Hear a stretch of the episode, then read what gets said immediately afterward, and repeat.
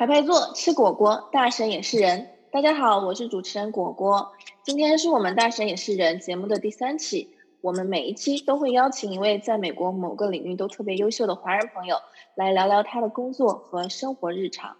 也许他们在别人眼里是大神，但是我要告诉你，他们也是人。现在让你足不出户就能体会在美华人的不同人生。今天我们请到的嘉宾是我的好朋友江格。现苹果公司高级工程师，你好，张大哥。果果你好。哎，认识你也蛮多年了，一起，咱们以前也一起啊创业过。然后呢，我觉得今天呢特别有意思啊，就是我相信有很多的听众朋友很想了解一下这个苹果公司的内幕。不要紧张哦，就是我不会问你什么苹果公司的这些什么时候下一下一期手机会出啊，什么时候 Mac 会出啊这种。我知道苹果公司是一个蛮注重这个隐私啊、保密啊这种的公司，特别技术上。那其实今天呢，我们的目的就是想要了解一下，嗯，你的就是在苹果公司的工作情况，跟一些生活上的就是比较轻松的话题。那。当时我记得，嗯，你也是去年前年那阵子决定要去苹果公司工作的嘛？那当时的那个面试流程是什么样子的呢？苹果公司的这个面试有没有什么比较特别的地方呢？或者奇怪的问题呢？嗯，那我可以就我自身的经历分享一下这个苹果公司基本的这个面试流程。我是之前有一个。前面公司工作的一个同事，他已经进苹果一年多，然后之后内推我，然后要了我的简历，然后过了一周呢，HR 就给我打电话，就开始安排这个面试。第一轮呢，先是电话技术面试，会在电话里面问你各种技术问题和项目方面的问题，然后看你反应怎么样和知识储备各个方面的事情。第一轮电话面试过了之后呢，HR 就会跟你联系这个 onsite 面试，就要去办公室跟 team，然后轮流进行面试。当时我是在德州这边，然后 HR 是给订了机票、酒店，然后租车，然后吃饭各方面的。嗯，所有费用都是全包了，对吗？对，所有费用不用自己出一分钱。而且时间各方面安排的还是比较的充裕一点，不会说太赶的那种，都是提前一天飞到，让你休息一天，加晚上，第二天开始面试，然后第二天是十点钟，你要开车到达办公室的位置，然后你的面试经理呢就会把你领进办公楼里面，找一个 office，就开始面试。我那天是从早上十点一直面到下午五点多，好像快到五点半了。这么久啊？是。我听说一线大公司几乎都是这样的面试流程，就是一天要进行很多轮的面试。像我的话，当时一差不多有七个不同的面试官，就是轮流面，每个人半个小时到四十五分钟，然后。由上一个人领你到下一个人的办公室或者是会议室，然后下一个人进来接着面你。就是面的过程当中有好几轮是关于技术方面的问题，但也有几轮，呃，manager 方面呢都是问的你的个人 personal behavior 各方面多一点，就是一些行为问题呀。嗯。至于一些奇葩的问题。倒还真没有，因为都是一些常规的技术方面，就纯聊技术问题。当然，写白板和写一些呃 need code 上面的算法，其实是最基础的了。主要还是一些项目方面的经验，还有一些你的个人性格方面的一些问题。比如说，你认为你最大的优点和最大的弱点，和你在工作当中遇到最大的挑战，各方面像这些常规的问题，那蛮常规的。对，对于大家在网上看到那些比较奇葩的帖子，那些问题，说实话，在我技术生涯这十年当中，面试我没有一次碰到过。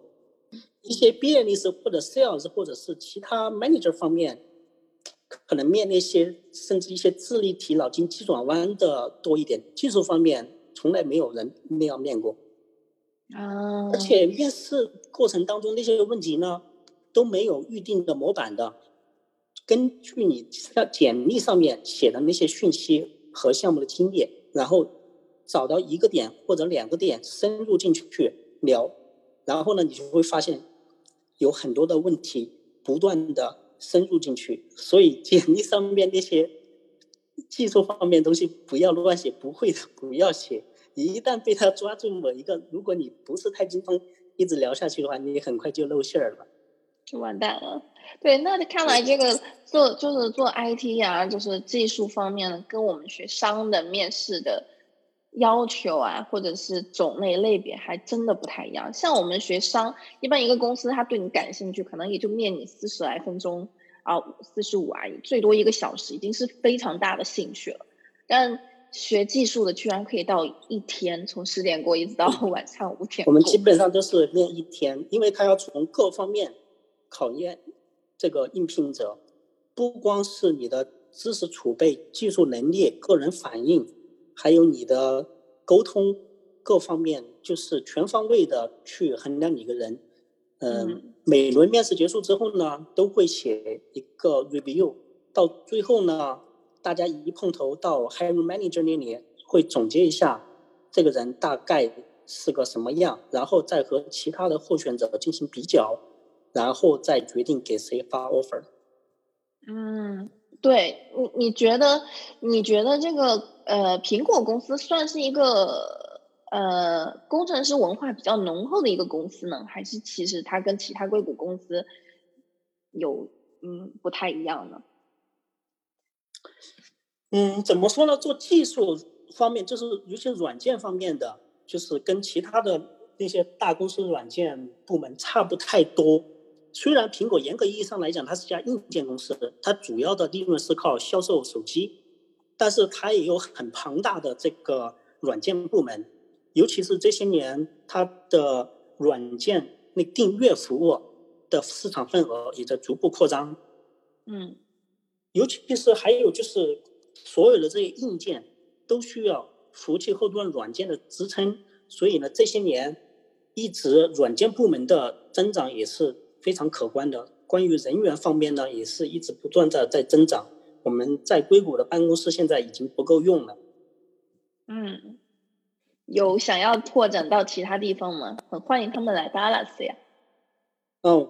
苹果公司在 Austin 那个园区新投入了十个亿美元，要再修一些办公楼，要大规模的在 Austin 那边发展。对，对，Austin 德州的 Austin 呢，可以简单跟观众朋友说说一下，普及一下。我觉得是算德州的一个小硅谷吧。对，现在有很多科技公司都跑那边去了，所以大公司几乎在那边都有都有分布的。还有一个就是西雅图那边。了解，那挺好的。那你觉得在苹果公司就是上了这么久的班了，你觉得，嗯，和别的就是你之前做过的一些科技公司或者怎么样，最大的好处是什么呢？因为我知道就是硅谷科技公司特别多嘛，像 Google 啊，他们那边还有滑梯，还可以专门有给员工的睡觉室、烹饪教室。各种，你还可以去，就是去健身啊，免费吃东西啊什么的。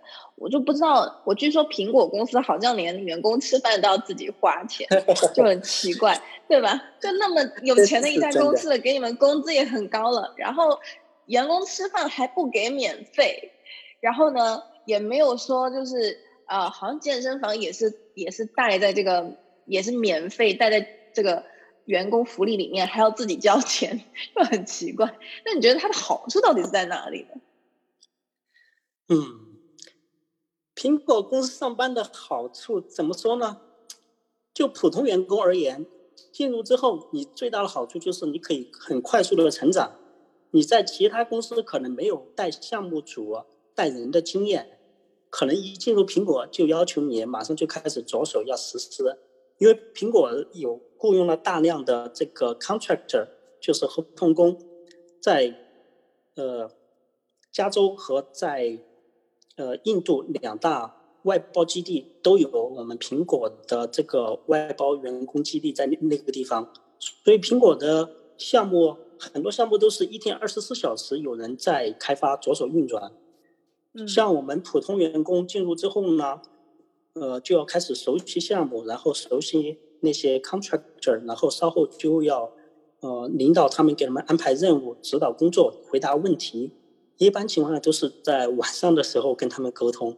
因为时差差不多有十三到十四个小时的时差，那你可以晚上班吗？还是说其实你上班时间是蛮长的？从早上正规的美国时间、加州时间开始上班，然然后一直到加州时间时间下班之后呢，还要跟就是印度那边的时区的人去工作。那这样的话，一天会不会十四五个小时这样工作？其实集中精力也就是。正常白天在这边上班的时间，晚上呢就是要保持电脑处于打开的状态，并且你的所有通讯工具必须得登录在线。一旦那边有什么问题给你发 Slack 消息的话，要快速的回复。然后还有一些固定的会议是在晚上，然后需要参加。其实，在晚上的时候呢，你的精力呢就没有投入像白天那么多。不是说你非要一刻不停的。待在电脑旁边，就是说，你晚上在休息的时候呢，必须保持电脑开启的状态。有人呼叫你，电脑就会响，你就知道了。要随时 on site，那其实也蛮累的呀。嗯嗯，所以呢，是有那么一点点嗯。对，特别是最近疫情嘛，大家都在家里工作。那在家里工作的话，那岂不是就？真的是从早上睁开眼睛，电脑就上线，一直到晚上睡前，电脑都是开着的，你就没有一个真正意义上的上班下班。因为我知道在硅谷园区嘛，像那个苹果上班的话，好像正常上班他们还会有这个 shuttle 去接送，然后下班也会有 shuttle 去送你，怎怎样怎样。所以你其实还是有一个感觉意义上的一个上下班，不至于说像现在一样，就是好像睁开眼睛开始上班。然后到最后睡前还在上班。苹果公司有大量的园区和员工的分布在不同的地域，所以有很多虾铺的路线。但是所有的虾铺上面都是有 WiFi 的。你虽然坐上了虾座，你也必须得打开电脑，随时跟团队保持沟通。不是说你坐车上虾座，你就可以 你就可以闭上眼睛等着回家了。其实大部分时候都是员工。就是怎么说一种自觉性，公司从来没有强制要求、明文规定各方面的这些要求，你必须那样做。经理也从来不会说这些的，都是一种员工的自觉性和对完成这个项目的这种决心吧。就是你进入那个团队，你会发现没有人像一些传说中小公司那样混日子各方面的。这里面你看不到人混日子的，你知道吗？是美国老牌的大公司，很多员工都是在混日子。因为像 Goldman Sachs 也是啊，就是员工进去之后很轻松。然后像我很多朋友在这种各行各业的这种商商业类的公司里面，大型的企业里面都是很轻松。其实就是可能忙季是真的很忙，但是平时的话，其实就真的是在呃。坐月子，感觉就很轻松，对。然后，但是跟苹果的这个企业文化还真的差异蛮大的。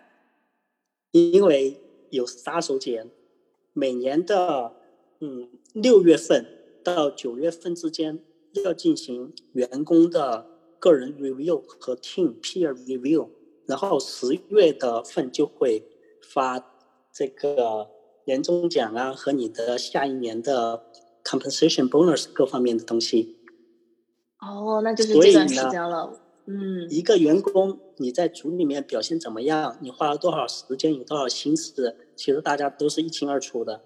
如果你想要获得更好的呃 refresh RSU package 或者是其他的一些福利待遇的话，你这个表现差了，你的待遇就会相应的很差。所以苹果我的这个待遇呢，除了基本工资很大一部分就是每年十月份决定你的呃包裹 package。他每年会给你 match 多少 percent 的一个薪资涨涨的额度吗？呃，但基本工资的涨幅都很有限，大概百分之五 percent 的左右，基本工资的涨幅。但是呢，主要不是靠这一点，主要就是靠给你的 RSU。RSU 就是限制性的股票，就是给你的这份股票呢是分四年行权，每半年行权一次，每半年行权八分之一，四年行权完毕。嗯，都是按你每一年的表现来分，这样子的来来给你做评价。就是这一年我肯定给你未来四年的一个 package。未来四年要给你分完的这个吗？这一次就是针对你过去一年的表现给你的 package 决定你的数目，只是说这个数目要四年时间给你，所以呢，如果你提前走了就没有了。嗯，那也就是说，这样的公司文化会导致很多人愿意在那个苹果公司经常就一直长时间的工作，一直待着。时间年限越久，那你想，我今年有一个四年的 package 的计划，那我累积到四年，我就可以拿到今年所有许诺给我的奖金。那明年同样十月份又会给我一个 package，但是同样要干干满四年，所以这个四年加四年是一个加权性质的增加，对吧？对，那就是把员工的一生，就是两年时间，实际上是八年。Total 的那个工作时限，你才能拿到这两年所有的 full package，就是这个意思。但是三年就变成十二年的工作线。你四年之后每满一年，你就相当于把前面四年全拿光了。而且，虽然给你的这些数目呢，呃，还没有打到你个人账户上，但是你在公司给你开的股票账户上面。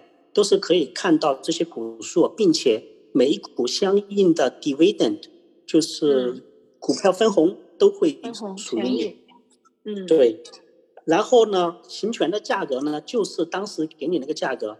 一旦股票有上涨，上涨的也全是你的，你不用等四年再去获得这些拿的收益。就是说，这些收益呢，当时就归你的名下。比如说现在。呃，三百块钱一股，将来涨到了呃四百块钱一股，那么这个涨幅也是你的。嗯，难怪苹果的股价其实这次就算遇到这种大的 pandemic，也没有怎么跌，跌了又很快会起来，因为大家都会去疯狂的在下边收购买啊。那你这次有买吗？个人也会买一些，趁着前段时间跌到两百多的时候也买了一些。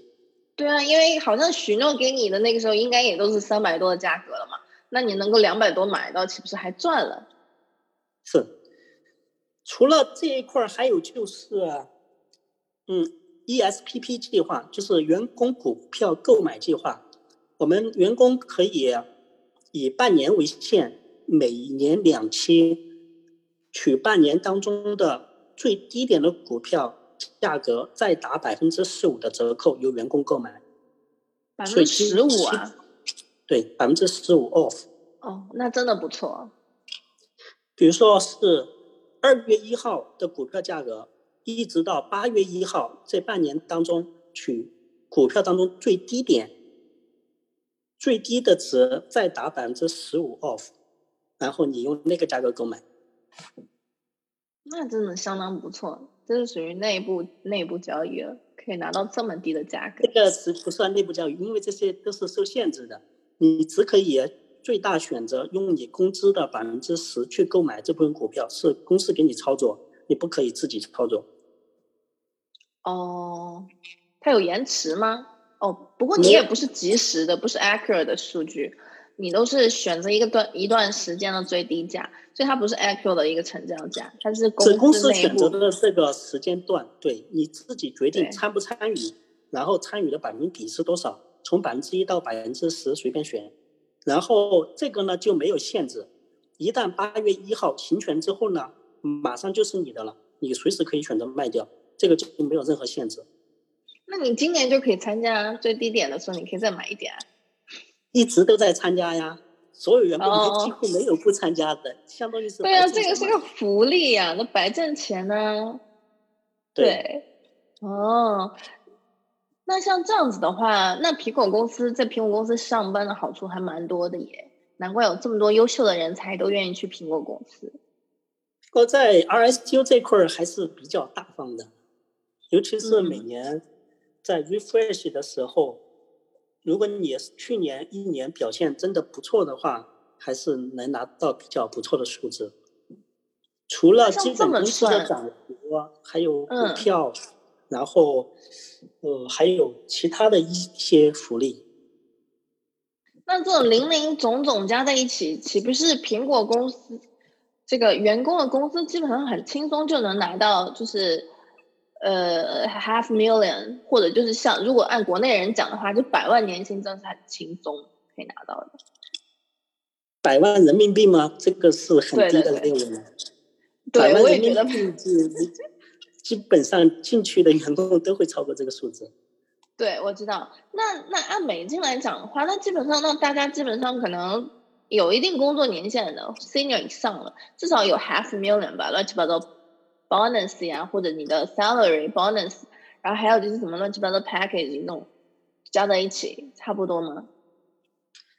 嗯，这个很难说，因为根据个体的不同而不同，因为公司不一定是不可以私下谈论其他人的薪资的，所以大家心知肚明也就没有在私下里面交流这方面的情况。但是有很多人都会说数字的，待的时间年限越长，你赚的越多。这个在网上其实也都能查得到啦，有一些嗯，有一些薪资网站其实是能查得到，比如说你呃是什么样的 position，多少年的 experience，然后呢，大概它的 estimate 这个是这个薪资范畴是在哪里？因为你们组成部分其实就是工资加 bonus 嘛，对吧？然后还有这个这个期权嘛。对吧？是这三点嘛？我有漏掉什么吗？嗯，我们那个不叫期权，我们就是 RSU，就是纯粹给你的股票。一般公司的期权是要你花钱买的，那叫 option。苹果公司是没有 option 的。嗯，OK，好，这样子了解了。那你觉得就是在硅谷那个范围，Apple 是给了最高的吗？嗯，怎么说呢？Apple 给的还算不错，但是也不能算是最高。我听说 Facebook 应该是给的比较不错、比较高的。还有另外一家奇葩一点的公司 Netflix，奈飞公司，他们是没有股票的，全部转成现金给你。这么牛？就是你进公司还得给你妈带现金吗？不 不是我的意思是，现金不是指真的给你纸质的现金，就是把你的 ISU 股票各方面的折换成现金打到你的账户上面。就是我听说奈飞是没有给员工配发股票，就是把你的价值折算成钱打给你。最划算啊！特别是经济危机，但是奈飞的压力也非常的大。那里面的工程师，而且裁员比较凶猛。嗯，如心理素质不强大了，你在里面待不到半年，你自己就得走路了。压力这么大，但是硅谷它公司很多嘛，就像刚刚，就像有讲说，哎，我在苹果不想待了，我可以换到 Google 啊，Google 据说也是很轻松，有他们。他们的 facility 其实有很多啊，还有各种员工福利，还可以去上那种烹饪课。哎，我觉得，哇，这是什么样的科技公司？还有烹饪课可以上。然后，对啊，然后还有 Facebook 也是非常好待遇的公司啊。那这几个公司是怎么样去争夺这种人员人才的呢？他们的存留率又是怎么样的一个情况呢？关于存留率方面。我感受还是苹果的存留率比较高一些，因为就我自身的经验而言，我身边的很多员工在苹果里面都待了十年以上，甚至少部分有二十几年的。然后，关于文化方面的话，Google 的文化就比较多元一些，因为 Google 是纯软件公司，它很少涉及硬件方面的一些东西。这些年也做了一些硬件方面的尝试。但是几乎都失败了。然后 Google 那边的文化就是工程师文化非常浓厚，像苹果呢不算是纯工程师，因为它还有数量庞大的销售部门、business 部门，然后还有硬件部门各方面的。然后像 Facebook 的话就不是太了解，因为我有朋友是在呃 Google 里面，我也到 Google 食堂里面去吃过几次。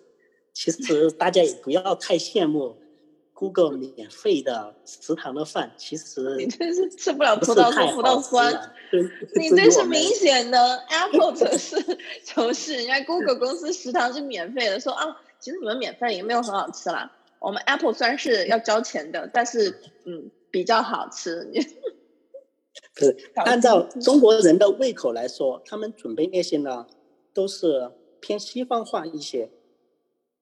他没有中，这是中国的厨师，你知道吗？他不会炒那些小炒之类的，饭店里面吃那些菜的，都是类似于自助一个，每样菜呢都是量比较大，一个大盘子里面。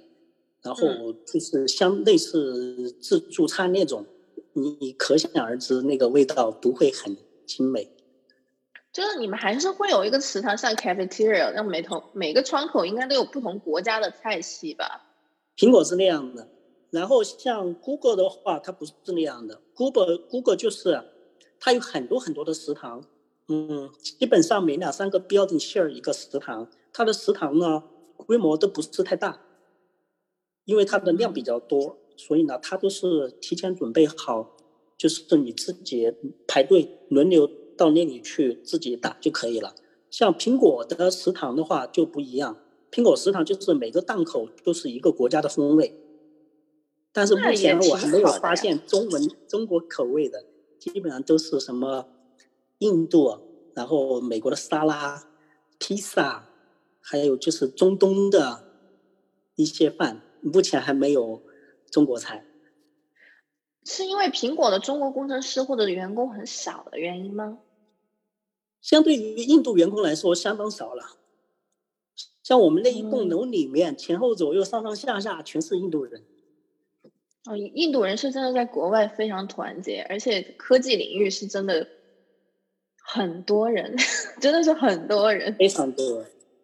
所有一线大公司都是这样的。他们确实在国外比我们华人要团结的多。一般来说，有一个印度人身为 manager，他们就开始只招自己国家的人。但是华人比较少这样子做。本来华人应聘的也不多。对。其实这个还是怎么说呢？一个团队里面还是有一些多元的文化因素在里面。比如说，像我们这个组。呃，有中国人、印度人，还有个韩国人，各方面的，其他文化的人不是没有，只是数量少一些。大家也不是说印度经理只招印度人，这个不存在的。得根据你面试时候的表现，如果你真的特别优秀的话，大家是不会拒绝你的。因为给不给一个面试者 offer 呢，也不是一个人说了算的，他要综合各方面的。呃，反馈主要就是你面试当中的表现和你本身的一些经历各方面的。嗯，所以广大华人朋友千万不要失去信心，这个是不存在的。只要你真实、真正有水平的，是不会拒绝你的。对，还是希望能有更多的华人呃工程师们能够进入 Apple，然后这样子的话，我们的队伍才能更强大。这样子，这个这个投票率的。比重也会更多一点嘛，至少。嗯，现在只能说印度人的高层多一点，像华人的中层还是有一中层和嗯下面干活的还是呃有一点可以，但是众所周知的一些原因，爬到上面的非常少，凤毛麟角。经理级别的还是有一些的。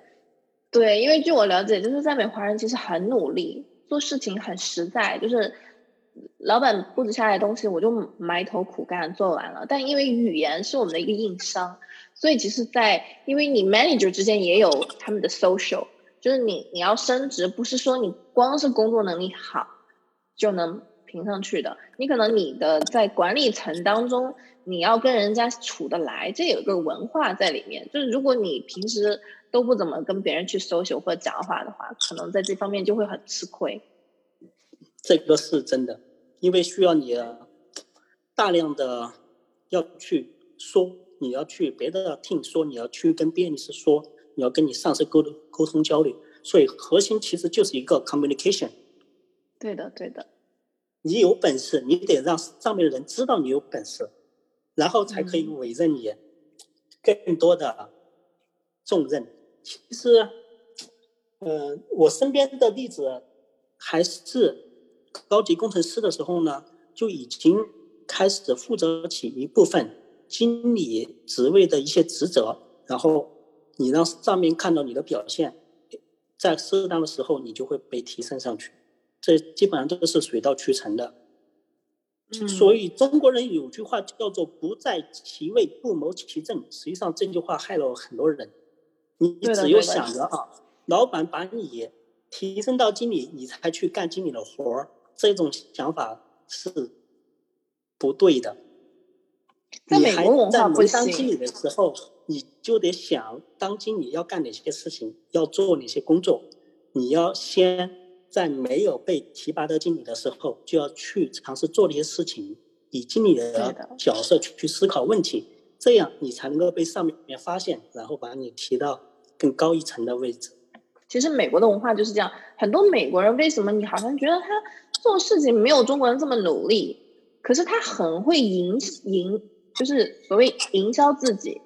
那最后他就被老板看到了。其实这个也不能怪老板偏心，而是老板真的没有时间去知晓每个员工我今他今天都做了些什么。所以如果他只能接收到主动反馈给我，或主动跟我讲他今天做了些什么什么什么，那我才知道。那很多华人呢，都是因为我们的中庸思想啊，或者是我们一定要任劳任怨把事情做好啊，这种根深蒂固很传统的思想。所以导致呢，就是闷头做事，可是又不表，就很多人要谦虚啊，要礼让啊，不愿意去 show off 呀，所以就吃了很多的亏。这个也会，这个其实也也说给在线的听众朋友们，就是想要申请这个 Apple 公司的人知道，就是这种美国文化还是要啊入乡随俗嘛，都都是。我觉得除了华人，其他种族其实都很能说。白人、印度人、黑人都是那种非常无厘头对自己的自信，然后就就算我说错了，但是我也很自信，先把自己的观点表述一下，这样子对。所以这个文化，我觉得我们华人还是要多学习一下。我们从小在学校接受的教育，就是在学校听老师的，在家听家长的，然后呢，不允许叛逆，然后嗯，几乎就没有自己的思想的了，所以。从小的思想，这个影响非常大，真的。对这边的文化就是鼓励你尝试做你自己的一些事情和一些想法。嗯，比如说我家小孩子在上 daycare 的时候，呃，几乎每天都会轮流让班上每一个小朋友上台去讲你今天带来什么东西跟大家 share 分享，然后要针对一个东西要说几分钟。所以无形当中就把每个小朋友张嘴的能力和表达能力就给培养了，这相当不错。如果是有这个想法想要来美国工作的人的话，那他会自己主动的去啊提升这方面的能力。那我觉得我们现在节目也接近接近于尾声了。今天非常感谢江哥能参加我的节目。好，谢谢谢谢，我也很很感谢果果能。给我这次机会跟大家分享一下个人的这些经历。如果大家喜欢我们的系列故事呢，还请点击订阅，关注我们下一期《大神也是人》的节目。我们下期再见。